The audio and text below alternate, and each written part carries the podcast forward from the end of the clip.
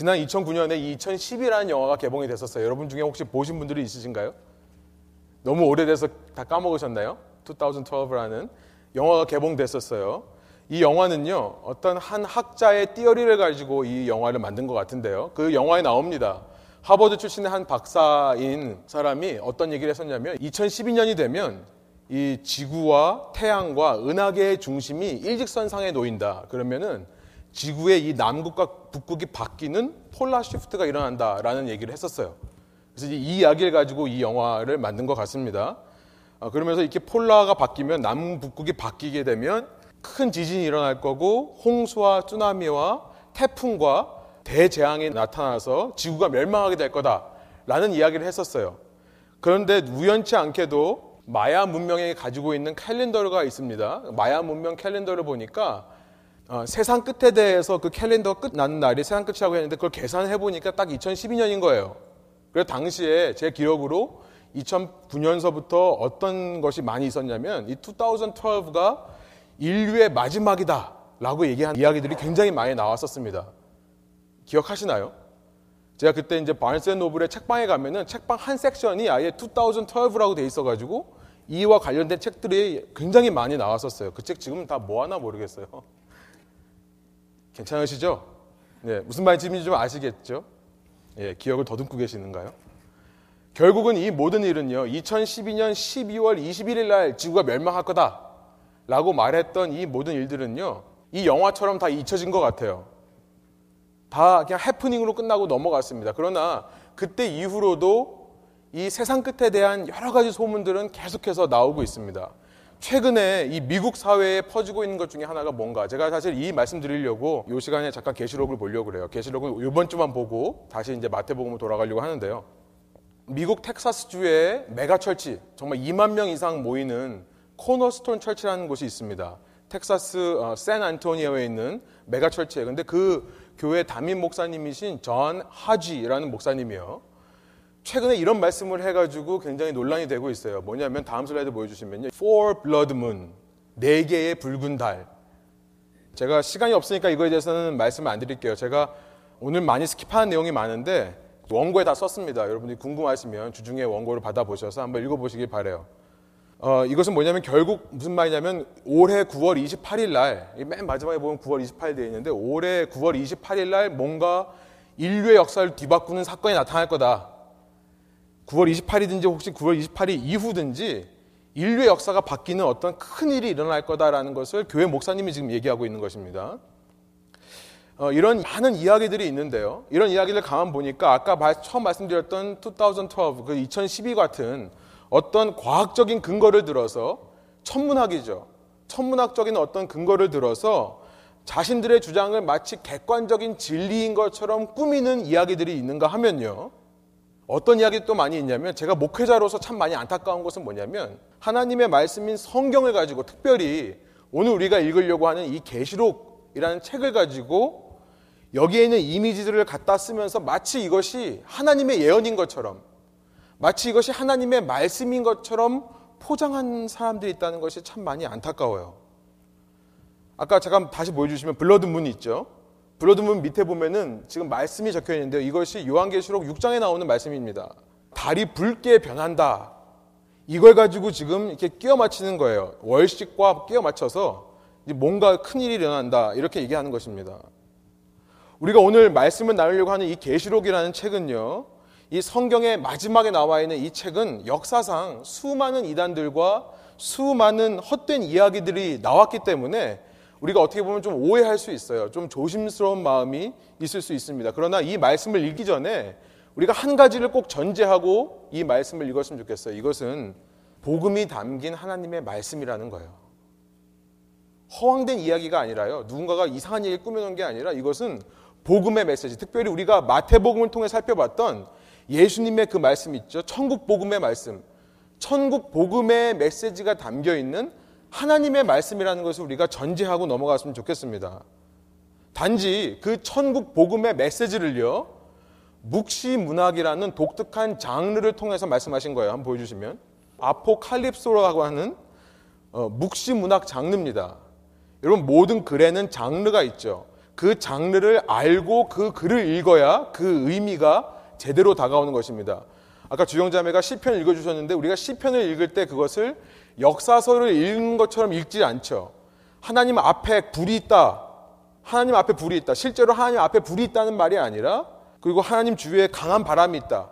그 바람이 이 불을 강하게 타오르고 있는 거죠. 그 불이란 하나님의 심판을 상징하는 것입니다. 하나님께서 이렇게 두려운 심판자 되신다는 것을 비유적으로, 은유적으로 시가 묘사하고 있는 거예요. 그렇죠. 우리가 어떤 것을 볼 때는 장르를 알아야 됩니다. 사도 요한은 하나님의 천국 복음을 묵시문학이라는 독특한 장르를 통해 말씀한 건데 이 묵시문학의 특징은 뭐냐? 상징을 사용해요. 이미지를 사용합니다.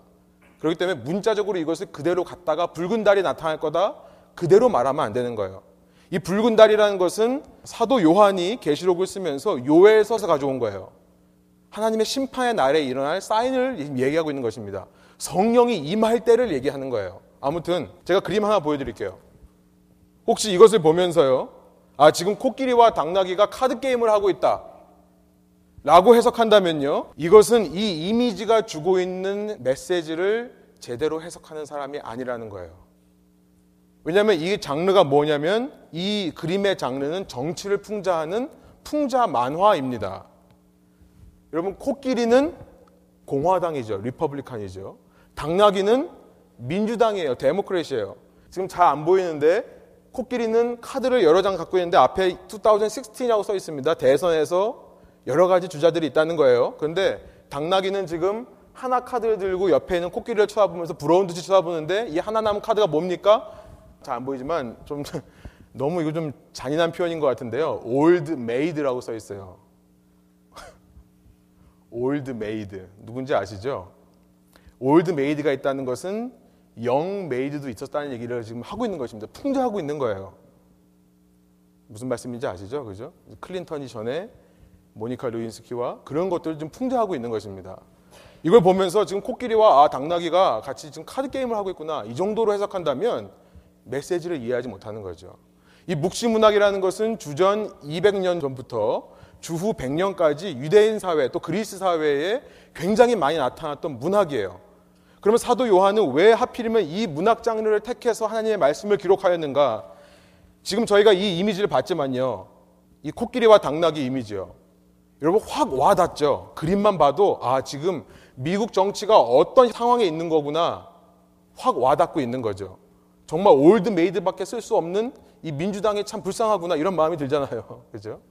이 상징이 주는 impact이 있기 때문에 그래요. 그 상징은 어디서 온 거냐면 사도 요한은 기가 막히게도 구약에서 가져왔습니다. 세상에서 가져온 게 아니라요. 구약에 있는 하나님 말씀에 있는 이미지들을 사용해서 지금 무슨 말을 한 겁니까? 구약에 나타난 하나님의 왕국이 어떻게 이 시대에 이루어졌는가를 상징적으로 표현하고 있는 것이 계시록이라는 거예요. 그렇기 때문에 이 이미지를 사용했기 때문에 우리 마음속에 더 강력하게 남는 거예요. 이것을 문자적으로 해석하지 말자는 거예요. 이제 저희가 어, 말씀을 읽겠는데 여기에 여러 가지 이미지들이 나옵니다. 내 생물이 있다 그러고 24장로가 있다 그러고 여러 가지 얘기가 나와요. 그런데 여러분 중요한 것은 그 자체를 문자적으로 이해하는 것이 아니라 어떤 의미가 있다는 걸 생각하고 읽으시면 돼요. 제가 그 의미에 대해서는 나중에 말씀드릴게요. 이제 우리 함께 좀 일어나셔서 오늘 읽으신 하나님 말씀 좀 읽기로 원하는데 아직 설교 시작한 거 아닙니다. 예, 말씀 읽고 이제 설교 시작할게요. 아, 좀 어렵습니다. 아, 제가 여러분 대표해서 한번 읽을 테니까 여러분이 눈으로 여러분 가진 성경책을 펴시고 함께 따라오시면 좋겠습니다. 제가 계시록 5장 1절부터 14절까지의 말씀을 한번 읽어드리겠습니다. 내가 봄에 보좌에 앉으신 이의 오른손에 두루마리가 있으니 안팎으로 썼고 일곱 인으로 봉하였더라. 또 봄에 힘 있는 천사가 큰 음성으로 외치기를 누가 그 두루마리를 펴며 그 인을 떼기에 합당하냐 하나 하늘 위에나 땅 위에나 땅 아래에 능히 그 두루마리를 펴거나 보거나 할 자가 없더라. 그 두루마리를 펴거나 보거나 하기에 합당한 자가 보이지 아니하기로 내가 크게 울었더니 장로 중에 한 사람이 내게 말하되 울지 말라 유대 지파의 사자 다윗의 뿌리가 이겼으니 그 두루마리와 그 일곱인을 떼시리라 하더라. 내가 또 보니 보좌와 내 생물과 장로들 사이에 한 어린 양이 서 있는데 일찍이 죽임을 당한 것 같더라. 그에게 일곱 뿔과 일곱 눈이 있으니 이 눈들은 온 땅에 보내심을 받은 하나님의 일곱 영이더라. 그 어린 양이 나와서 보좌에 앉으신 이의 오른손에서 두루마리를 취하시니라. 그 두루마리를 취하심에 네 생물과 24 장로들이 그 어린 양 앞에 엎드려 각각 검은 고와 향이 가득한 금 대접을 가졌으니 이 향은 성도들의 성도의 기도들이라. 그들이 새 노래를 불러 이르되 두루마리를 가지시고 그 인봉을 떼시기에 합당하시도다 일찍이 죽임을 당하사 각 족속과 방언과 백성과 나라 가운데에서 사람들을 피로 사서 하나님께 드리시고 그들로 우리 하나님 앞에서 나라와 제사장들을 삼으셨으니 그들이 땅에서 왕노릇 하리로다 하더라. 내가 또 보고 들음에 보좌와 생물들과 장로를 둘러선 많은 천사의 음성이 있으니 그 수가 만만이요 천천이라. 큰 음성으로 이르되 죽임을 당하신 어린 양은 능력과 부와 지혜와 힘과 존귀와 영광과 찬송을 받으시기에 합당하도다 하더라. 내가 또 들으니 하늘 위에와 땅 위에와 땅 아래와 바다 위에와 또 그 가운데 모든 피조물이 이르되 보좌에 앉으신 이와 어린 양에게 찬송과 존귀와 영광과 권능을 세세토록 돌릴지어다 하니 내 생물이 이르되 아멘 하고 장로들은 엎드려 경배하더라. 아멘. 함께 앉으셔서 기도하고 말씀 나누겠습니다. 하나님 이 시간에 좀 어렵고 저희가 한눈에 들어오지 않고 이해되지 않는 어, 책인 계시록을 주님의 말씀으로 저희가 믿고 의지하여 이 말씀을 받기 원합니다. 이 말씀이 선포될 때 이것이 사람이 기록한 말로 사람이 전한 말로 받는 것이 아니라 하나님께서 오늘 우리에게 주시고자 하는 음성인 줄 저희가 믿고 받아들일 수 있도록 인도해 주시고 그래서 이 말씀으로 말미암아 저의 삶이 회복되고 이 말씀으로 말미암아 저의 삶이 힘을 얻고 소망을 얻게 되는 주님의 일들이 일어날 수 있도록 주께서 함께 하여 주십시오. 주님 모든 상황 가운데 우리가 오직 예수님만 바라볼 수 있는 주님의 천국 백성 될 수 있도록 인도하여 주십시오. 감사드리며 예수 그리스도의 이름으로 기도합니다. 아멘. 좀 어려우시죠?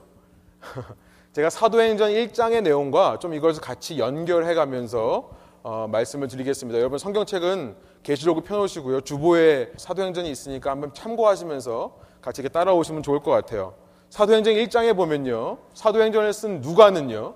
앞서 누가복음에서는 예수님의 태생과 태어나심과 예수님께서 하늘로 올라가실 때까지의 일을 다 기록한 후에 이제 사도행전 1장서부터는 예수님께서 이 땅에서 부활하신 후에 마지막 40일을 어떻게 지내셨는가, 그리고 그 후에 어떤 일이 일어났고 그 후에 제자들이 무엇을 했는가를 사도행전을 통해 기록하고 있어요. 그 사도행전 그 시작을 보니까 예수님께서 죽으셨고 부활하신 이후에 제자들과 40일 동안 계셨다는 얘기를 3절에서 누가가 쓰고 있습니다. 우리 한번 한 목소리로 3절을 한번 읽어볼까요? 사도행전 1장 3절이요. 그가 고난을 받으신 후에 또한 그들에게 확실한 많은 증거로 친히 살아계심을 나타내사 40일 동안 그들에게 보이시며 하나님 나라의 일을 말씀하시니라. 하나님 나라의 일을 말씀하셨다. 하나님 나라에 대해 말씀하셨다라는 의미예요. 여러분 예수님의 모든 사역의 한 가지 목표는 하나님의 왕국입니다. 하나님의 나라입니다. 물론 우리를 사랑하시죠. 여러분들을 사랑하셔서 예수님께서 이 땅에 오셔서 이 사역을 하신 것이 맞습니다. 그러나 그게 다가 아니라고 그랬어요. 예수님의 목표는요, 처음부터 끝까지 하나님의 왕국에만 있는 것입니다. 이 땅에 하나님의 나라를 건설하는 것이 예수님의 단 하나의 목적이에요. 그 왕국을 이루기 위해 우리들을 구원해 내신 거죠. 이전에 죄와 사망의 이 세상 왕국 속에 속해 있던 우리들을 자신의 피해 값을 주고 사서 그 왕국 속에 집어넣으신 것입니다. 예수님의 이렇게 땅에 오셔서 하나님의 왕국을 이루시는 이 역사, 이 사건, 이전 시대를 잠깐 보면요. 예수님이 이 땅에 오시기 전까지 어떤 일이 있었는가를 잠깐 보면요. 인류의 모든 역사는요. 이 두 가지로 말할 수 있는 것 같아요.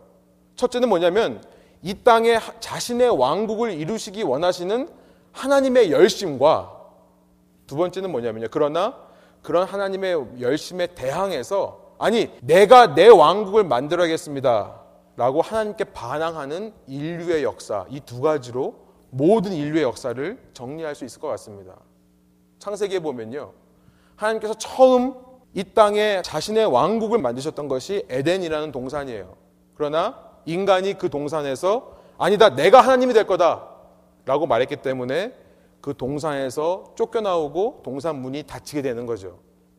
이후 하나님께서는 수많은 사람들 중에 단 한 명을 택했어요.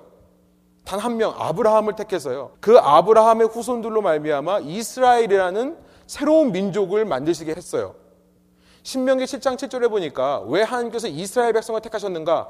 그 이유를 단 한 가지로 말합니다. 모든 민족 중에 가장 연약한 민족이 이스라엘이기 때문에 그렇다는 거예요. 그 아브라함 한 명으로 시작된 이스라엘 민족. 하나님께서는 그 민족을 택하셔서 그 민족을 통해 이 땅에 자신의 조그마한 왕국을 만들기를 원하셨어요. 여러분, 근데 놀라운 일은 뭐냐면요. 그런 연약한 이스라엘이면 하나님께 순종할 줄 알았거든요. 그런데 그 연약한 이스라엘조차 뭐라고 말합니까? 왕을 주십시오. 그러는 거예요. 진짜 왕이신 하나님은 버리고 우리도 다른 나라들처럼 왕을 주셔서 싸움에서 이기게 해 주십시오. 왕을 달라는 거예요. 하나님을 버리고 왕을 택합니다. 결국 그 왕에 의해 이스라엘 민족은 멸망과 포로 생활로 끝나는 거예요. 예수님 오시기 전에 인류의 역사가 지금 이렇게 흘러오고 있습니다. 로마서 3장에 있는 말씀을 그대로 실현하고 있는 거죠. 로마서 3장 9절부터 11절 세 번역으로 제가 한번 읽어 드릴게요.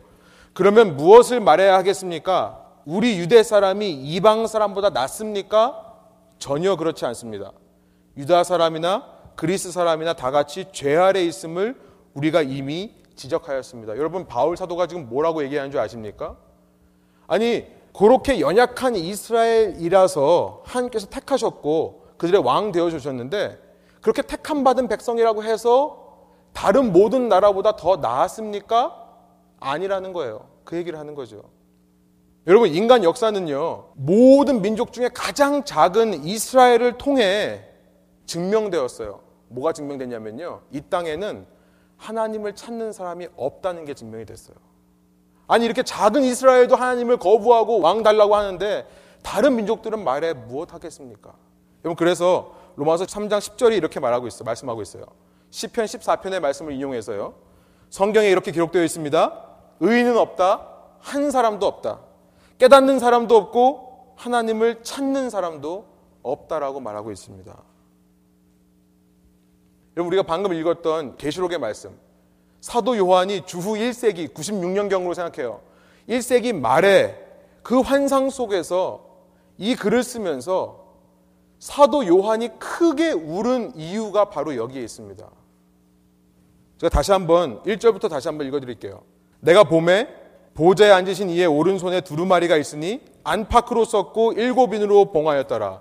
여러분 지금 보좌에 앉으신 이의 손에 두루마리가 들려 있다고 그래요. 이 두루마리라는 것은 비블리온 책입니다. 두루마리일 수도 있고 책처럼 이렇게 묶어놓은 코덱스일 수도 있어요. 보좌에 앉으신 이의 손에 들렸다고 했는데 보좌에 앉으신 이가 누굽니까? 바로 전장인 4장에서 이것은 하나님이라고 말씀했어요. 지금 하나님 손에 책이 있습니다. 여러분 그러면 이 책은 무슨 책일까요? 어명을 전하는 책이겠죠. 그렇죠. 여러분 사극 보셔서 알겠지만 왕의 손에 들려있는 두루마리를 신하가 받아들어서 그 백성에게로 가서 뭐라고 그러죠? 어명이요 하고 두루마리를 열고 그 두루마리에 나와 있는 왕의 말씀을 전하면 어떤 일이 일어나요? 그곳이 왕의 통치가 이루어지는 왕국이 됩니다. 고전까지는 자기네 멋대로 살았어요. 근데 이 일에 대해서는 이 왕이 이렇게 말씀하시오. 백성들을 따르시오. 그러면 그다음부터는 그 자리에 이 왕의 통치가 실현이 되는 거죠. 근데 그 두루마리가 지금 일곱 인으로 봉해져 있대요. 다 구약에서 나오는 이미지예요. 제가 원고에 썼으니까 참고해 주시기 바랍니다. 다 구약에 나오는 이미지예요. 여러분 그것이 인으로 인봉되어 있다는 말씀은 무슨 말이에요? 이 땅에 하나님의 왕국이 임하지를 못하고 있는 상황인 거예요. 다음 절. 또 봄에 힘 있는 천사가 큰 성을 외치기를 누가 그 두루마리를 펴며 그 인을 떼기 합당하냐 하나. 아까 우리가 로마서를 통해 10편, 14편을 통해 읽었던 것처럼 의인은 없나니 하나도 없는 거예요. 하나님을 찾는 자가 하나도 없는 것입니다. 그러니까 3절에 하늘 위에나 땅 위에나 땅 아래에 무슨 말이에요? 모든 인류 가운데 아직 태어나지 않은 자들, 지금 태어나서 땅을 살아가는 자들, 이미 태어났다가 죽은 자들, 모든 사람들 가운데 두루마리를 펴거나 보거나 할 자가 없다라고 말하고 있는 거예요. 그러니까 4절에 가서 그 두루마리를 펴거나 보거나 하기에 합당한 자가 보이지 않기로 내가 크게 울었다라고 사도 요한이 지금 얘기하고 있는 것입니다. 이것이 우리 인류의 역사였어요. 여러분 그런데 놀라운 일은 뭐냐면 24명의 장로 중에 하나가 요한에게 와서 놀라운 복음의 메시지, 굿뉴스, 좋은 소식의 메시지를 전해주는 것이 다음 절 5절에 나와 있습니다.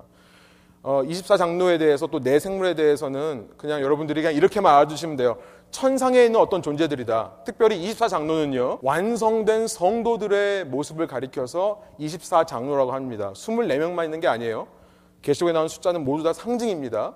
이것은 어디서부터 온 거냐면 계시록 21장 끝에 가면 나와요. 12절과 14절에 보면 그것이 구약 신약 하나님의 백성인 것을 얘기하는 것이 나옵니다. 원고를 참고해 주세요. 그러니까 지금 이 땅에서 사람들이 살아가지만 하늘나라에 이미 완성되어 있는 성도들의 모습이 24장로인 거예요. 그 중에 한 명이 요한한테 와서 이야기를 합니다. 하늘의 성도가 땅의 성도한테 간증하는 거예요. 여러분 성도의 간증이란 바로 이것입니다. 5절 우리 한 목소리 한번 읽어볼까요? 장로 중에 한 사람이 내게 말하되 울지 말라 유대 지파의 사자 다윗의 뿌리가 이겼으니 그 두루마리와 그 일곱인을 일곱인을 떼시리라 하더라. 유대 지파의 사자 라이언 다윗의 뿌리 여러분 누굽니까? 예, 예수님을 말하는 거죠. 창세기 49장 뭐 이렇게 제가 썼습니다. 한번 참, 참고해 보시기 바랍니다. 이것은 예수님을 가리키는 말이에요. 그 유대 지파의 사자가 지금 이겼다라는 말을 해요. 주보에 있습니다만 이겼다는 말을 그리스 말로 니카오라고 하는데 이것은 그리스의 승리의 여신인 니케로부터 나온 거고요. 여러분 니케라는 말을 영어로 나이키라고 번역합니다. N-I-K-E 승리를 말하는 거예요. 이 운동화를 신으면 승리한다는 거예요. 여러분 그러나 이 니카오라는 말은요. 단순한 승리를 말하는 게 아니에요. 게임에서 이기는 것을 말하는 것이 아니라 주보에 있습니다만 정복했다라는 의미예요. 이것은 군사 용어입니다. 정복했다는 거예요. 영어로 보니까 더 확실하게 번역하는 것 같아요. conquer. The lion conquered. 과거 시제로 되어 있습니다. 그리스의 과거 시제는 과거에 한 번 액션이 계속해서 현재까지도 영향을 미치는 것을 말해요. 예수님께서 이기셨다는 거예요. 정복하셨다는 것이에요. 뭘 정복했습니까? 부활하심으로 죄와 사망을 정복하셨다는 얘기를 하는 거죠. 그렇죠. 죄와 사망을 정복하신 것입니다. 여러분 요즘 superhero movie가 많이 나오는데요. 아무리 슈퍼맨이라도 한 번 죽으면 끝이죠. 그렇죠? 아무리 캡틴 아메리카 주원이가 캡틴 아메리카 너무 좋아하는데 캡틴 아메리카 죽으면 끝이에요 그냥 그렇죠? 어벤져라고 다 모아놔도요 죽음 앞에서는 superhero가 없습니다. 그런데 예수님은 부활하셨어요. 게임이 되겠습니까? 그죠? 죽여도 사는데요. 여러분 심지어 예수님 살아계실 때 예수님 보고 저 사람 저 형은 정신 나간 미친 형이다라고 말했던 그 이복 동생들 야고보와 유다까지도 부활하신 예수님을 보고서는 주님이십니다라고 고백을 하는 거예요. 그렇겠죠. 여러분 저도 제 동생이 죽었다가 부활하시면 저도 주님이라고 할 것 같아요. 여러분 안 그러세요? 네. 예, 웃어주셔서 감사합니다. 여러분 이 주님을 만나면요. 부활하신 주님을 만나면 우리가 기독교 신앙 안에서 참된 승리를 맛보게 되는 거예요. 참된 구원의 감격과 기쁨을 맛보게 되는 것입니다. 여러분 이런 구원의 기쁨과 감격을 맛본 사람들을 세상 누가 어떻게 할 수 있겠습니까? 여러분 소원하기로는 부활하신 주님을 만나서요. 여러분 삶 가운데 그런 소망이 회복되시기를 간절히 소원합니다. 여러분 다시 사도행전 1장으로 돌아오면요. 우리는 이렇게 승리하신 예수님과 40일 동안 지냈던 제자들에게서 이런 환희와 흥분과 감격을 발견하게 돼요. 어디 나와 있냐면 6절이에요. 저는 여기서 이것을 발견합니다. 우리 한번 한 목소리로 사도행전의 말씀을 읽어볼까요? 그들이 모였을 때에 예수께 여쭈어 이르되 주께서 이스라엘 나라를 회복하심이 이때이니까 하니 여러분 지금 흥분에 가득 찬 거예요. 신난 거예요. 당연한 반응이겠죠. 아니 예수님 죽은 줄 알았는데 다시 살아나셔서 이제는 우리가 그렇게 기다리던 왕 중의 왕, 슈퍼맨 중의 슈퍼맨, 메시아가 오셨다는 사실에 감격하는 것입니다. 그래서 그 감격 속에서 이제는 세상 끝이 왔구나. 이제는 천국이 완성됐구나. 여러분 당연히 이렇게 생각하지 않겠습니까? 유대인들의 사고방식의 세상 끝은요. 자신들의 왕인 메시아가 올 때가 세상 끝이라고 생각했어요. 그 메시아란 세상 모든 이방 민족들을 다 정복하고요. 이스라엘 나라를 회복하는 자가 메시아라고 생각했던 것입니다. 이제는 더 이상 메시아를 기다릴 필요가 없어요. 이 예수가 메시아인 거예요. 어벤져스보다 더 놀랍다니까요. 그러니 이 예수님께서 메시아가 되고 이제는 자기들은 그 메시아의 측근이 되어서 메시아의 가장 가까운 사람들이 되어서 얼마나 큰 권세를 누리겠습니까? 신난 거죠. 그런데 예수님께서는 그런 제자들에게 찬물을 끼얹으시는 거예요. 네, 상징적인 표현입니다. 실제로 했다는 게 아니라 상징적으로 7절 우리 한번 한 목소리 읽어볼까요? 이르시되 때와 시기는 아버지께서 자기의 권한에 두셨으니 너희가 알 바 아니요.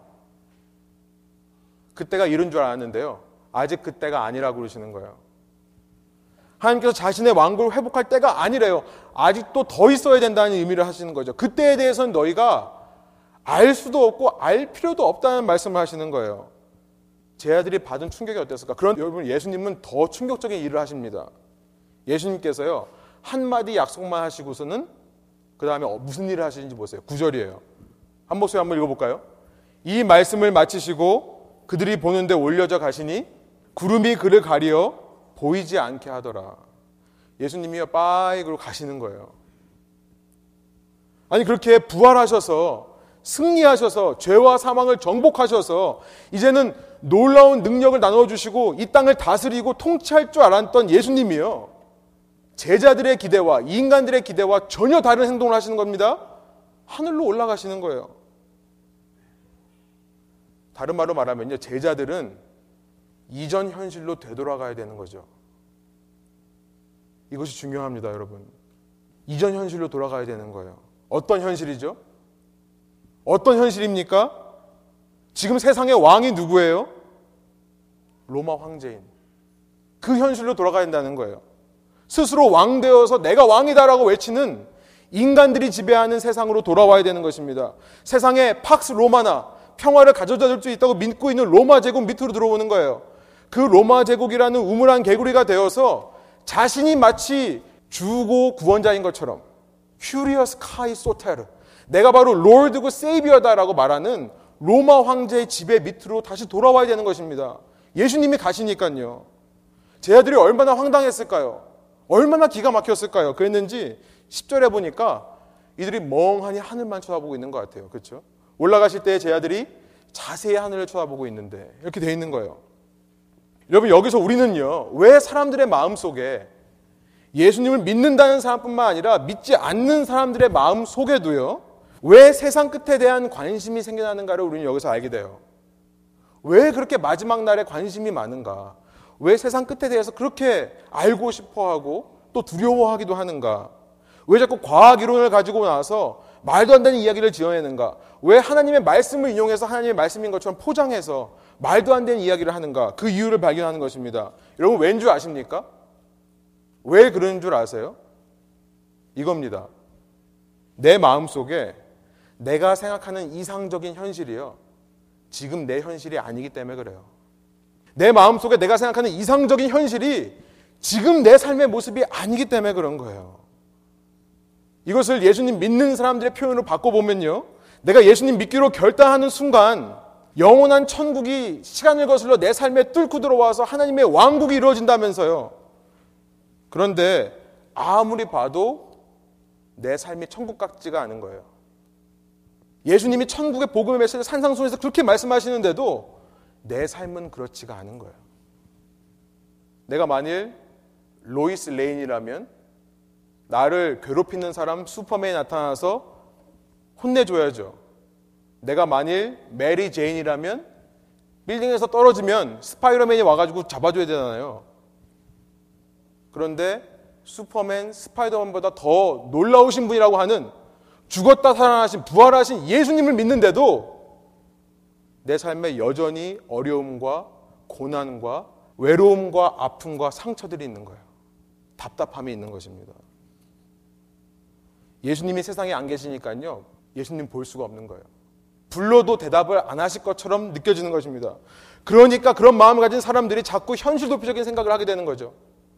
그러니까 그것이 발전하다 보니까 세상 끝에 대한 관심을 넘어서서 이제는 그 세상 끝을 말하는 그 거짓된 말들에 유혹되는 거예요. 혹은 세상 끝에 대해서 너무나 두렵기 때문에 아예 생각을 안 하고 피하려고만 하는 모습으로 살아가게 되는 것입니다. 여러분, 예수님을 따르던 제자들이요, 하나씩 하나씩 죽어요. 여러분이 사도 요한이라고 생각해 보세요. 예수님을 따르던 사람들이 하나씩 하나씩 처형을 당합니다. 사도 요한의 형제였던 야고보가 가장 먼저 처형이 돼요. 내 형이었던 사람이 사도행전 12장 2절에 보니까 참수형을 당합니다. 헤롯에 의해서. 이후 열두 사도 하나씩 하나씩 역사 속에서 사라지는 거예요. 1세기 말 예수님을 따르던 젊은 청년이었던 사도 요한은요, 이제 60년이 지나서 70대, 80대의 노인이 되어 있습니다. 그 역시 반모섬의 유배가 되어 여행 간 게 아니에요. 혼자 수련회를 가지는 게 아니에요. 로마 황제에 의해서 유배된 겁니다. 그 섬에 갇혀서 홀로 지내야 되는 외로움 속에 살아가는 것입니다. 그 가운데 자신이 목회했던 에베소, 에베소를 포함한 그 아시아 지역에 있는 교회들에 대한 안타까운 마음이 드는 거예요. 왜냐하면 당시 아시아는요, 황제 숭배하자, 황제 숭배하자, 이 열정, 이 구호들이 넘쳐났던 곳이었기 때문에 그렇습니다. 이제 그들에게 곧 불어닥칠 황제 숭배라는 무시무시한 우상의 권세와 그 핍박과 탄압이 사도 요한의 눈에 보였기 때문에 환상 중에 사도 요한은 우는 거예요. 그래서 우는 것입니다. 그 외롭고 두려운 상황 속에서요. 하나님의 말씀이 펼쳐지지를 못하는구나. 이 땅에 열리지를 못하는구나 싶어서 울고 있는 거예요. 사도 요한의 눈에는 잠깐 천국이 없던 것처럼 보였던 것입니다. 그때 천상의 성도가 그를 일깨워줘요. 저는 5절의 말씀이 이런 것 같아요. 형제여, 울지 마십시오. 두려워하지 마십시오. 유대의 사자가 이미 승리하지 않았습니까? 이미 정복하지 않았습니까?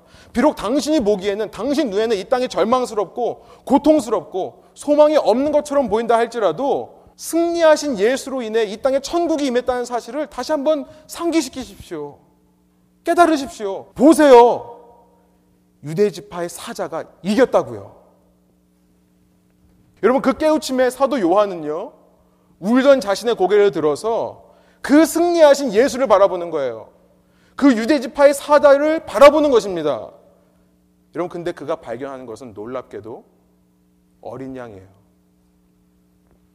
6절 상반절을 한번 우리 한 목소리 읽어볼까요? 한 목소리 한번 읽겠습니다. 내가 또 보니 보좌와 내 생물과 장로들 사이에 한 어린 양이 서 있는데 일찍이 죽임을 당한 것 같더라. 나는 사자를 기대하고 있습니다. 그러나 그가 실제로 본 것은 죽임을 당한 어린 양이라는 거예요. 아니, 유대 지파의 사자가 실은 원래부터 죽임을 당한 어린 양이었던 것입니다. 여러분, 이 땅에 하나님께서 자신의 말씀을 열어서 선포해서 하나님의 왕국, 천국을 이뤄가는 그 중심에는요, 어린 양이 있었던 거예요. 계시록에서 더 이상 사자라는 말은 등장하지 않습니다. 이제부터는 계속해서 어린 양이라고 나와요. 어린 양. 22장 맨 마지막에 가도요. 이제는 보좌에 그 어린 양이 앉아 있는 거예요. 하나님께서 천국을 이루시는 중심에는요. 어린 양이 있는 거예요. 인간의 죄를 가리기 위해 인간을 구하기 위해 죽임을 당해서 그 피가 인간의 집집마다 뿌려진 6월절의 어린 양. 그렇게 힘없이 인간에게 채찍을 맞고 살이 찢어지고 피를 흘리고 침뱉음을 당하고 주먹질을 당하는 그렇게 세상 모든 죄를 지고 가는 어린 양의 모습. 하나님께서 어떻게 이 땅에 천국을 이루셨습니까? 그것을 기억하라는 거예요.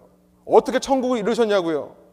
스스로 이 땅에 와서 자신의 목숨을 많은 사람의 대속물로 내어줌을 통해 이루셨다는 거예요.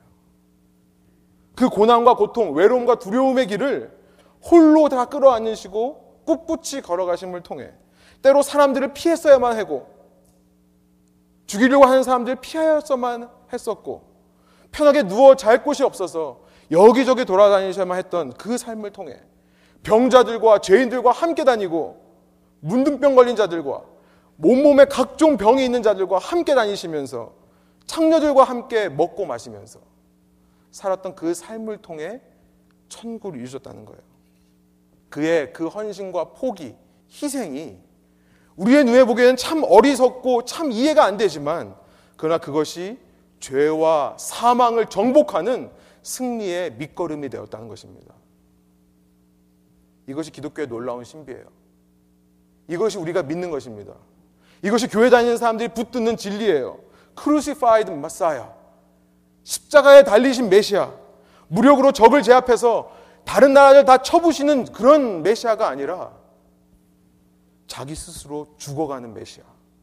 십자가에 달린 메시아. 여러분 이것이 인간의 눈으로 보기에는 정말 어리석은 거지만 믿는 그리스도인들에게는 하나님의 능력이고 하나님의 지혜가 되는 것입니다. 아니 이것이야말로 이 세상이 창조된 원리가 되는 거예요. 한 알의 씨가 땅에 떨어져서 죽으면 죽어야만 큰 나무에 많은 열매가 맺혀나는 것입니다. 여러분 제가 고난 주일 때 말씀드렸습니다만 사도 요한에게 있어서 승리란 예수님의 빅토리, 예수님의 정복하심이란 부활만을 가리켜서 예수님의 승리라고 하지 않는다고 말씀드렸어요. 십자가도 승리입니다. 그래서 요한복음에 보면요. 예수님께서 십자가에 달린다는 표현을 달린다라고 안 하고 들린다라는 표현을 쓴다고 했죠. 예수님께서 영광 받으시는 거라고 얘기를 한다고 했죠.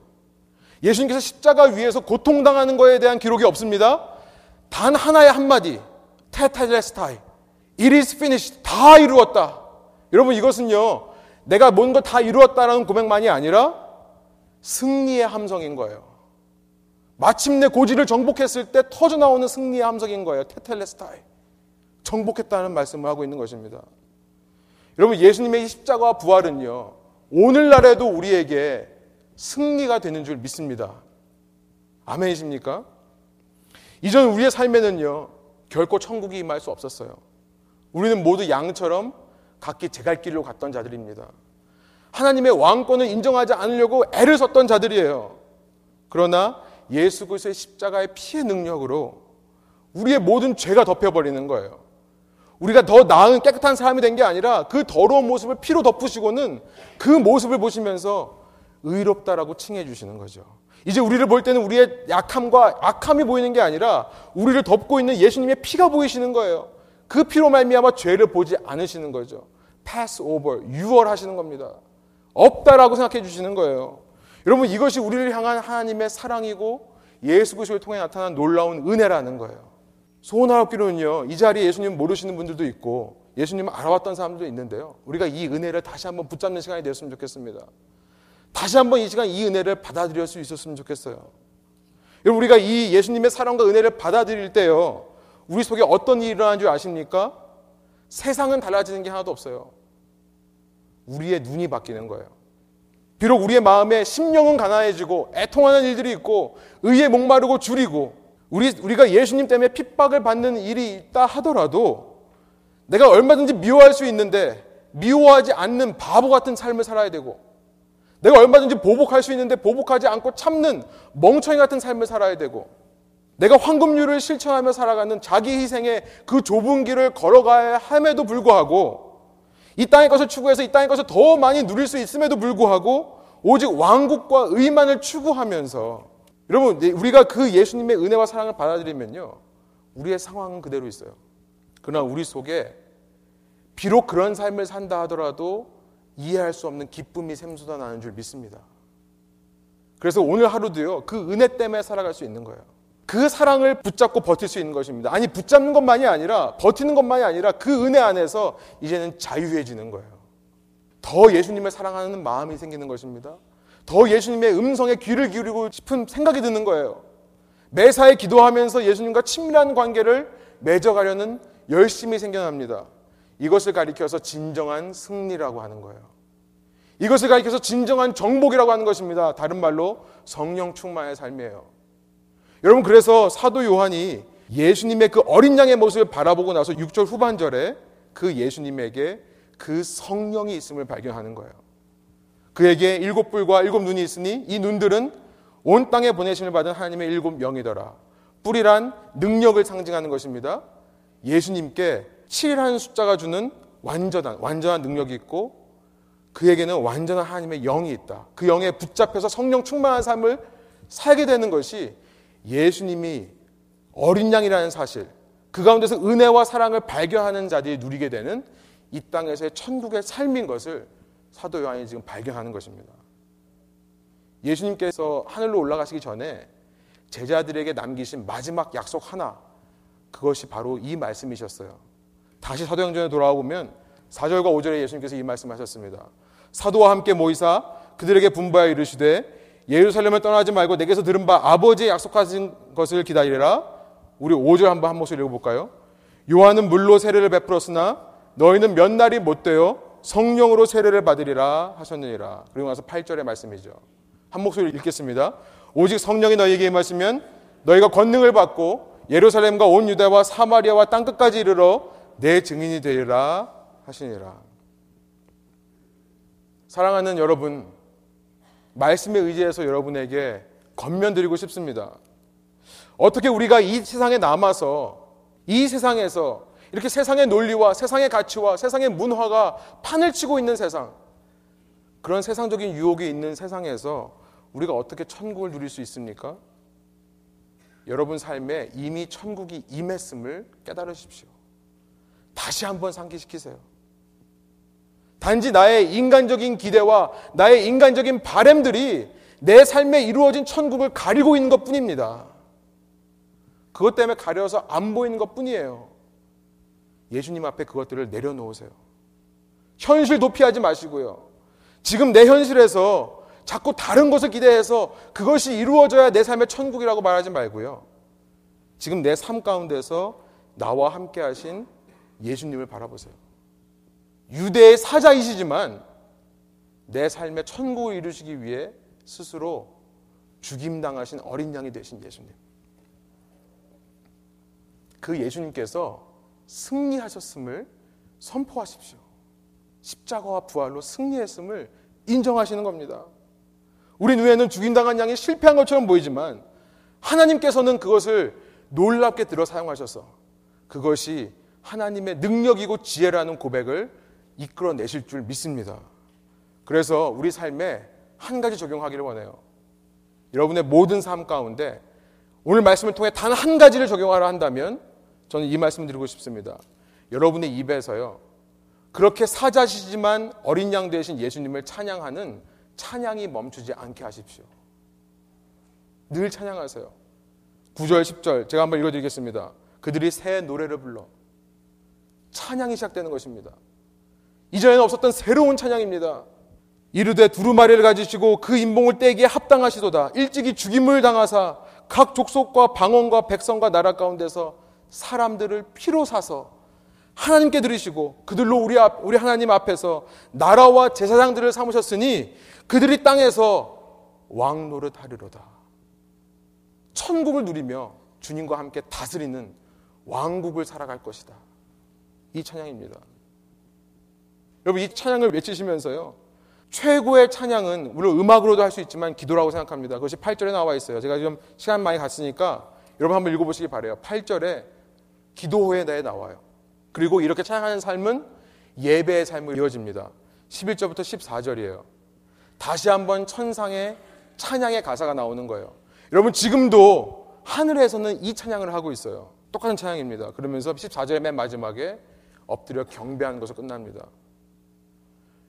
여러분 소원하옵기로는 여러분의 삶 매 순간마다 찬양을 회복하시고 기도하심으로 예배자의 자리에 서심으로 말미암아 세상의 모든 고단과 고통, 어려움들을 믿음으로 이겨내시는 여러분 되시기를 간절히 축원드리면서 말씀을 전합니다. 함께 기도하겠습니다.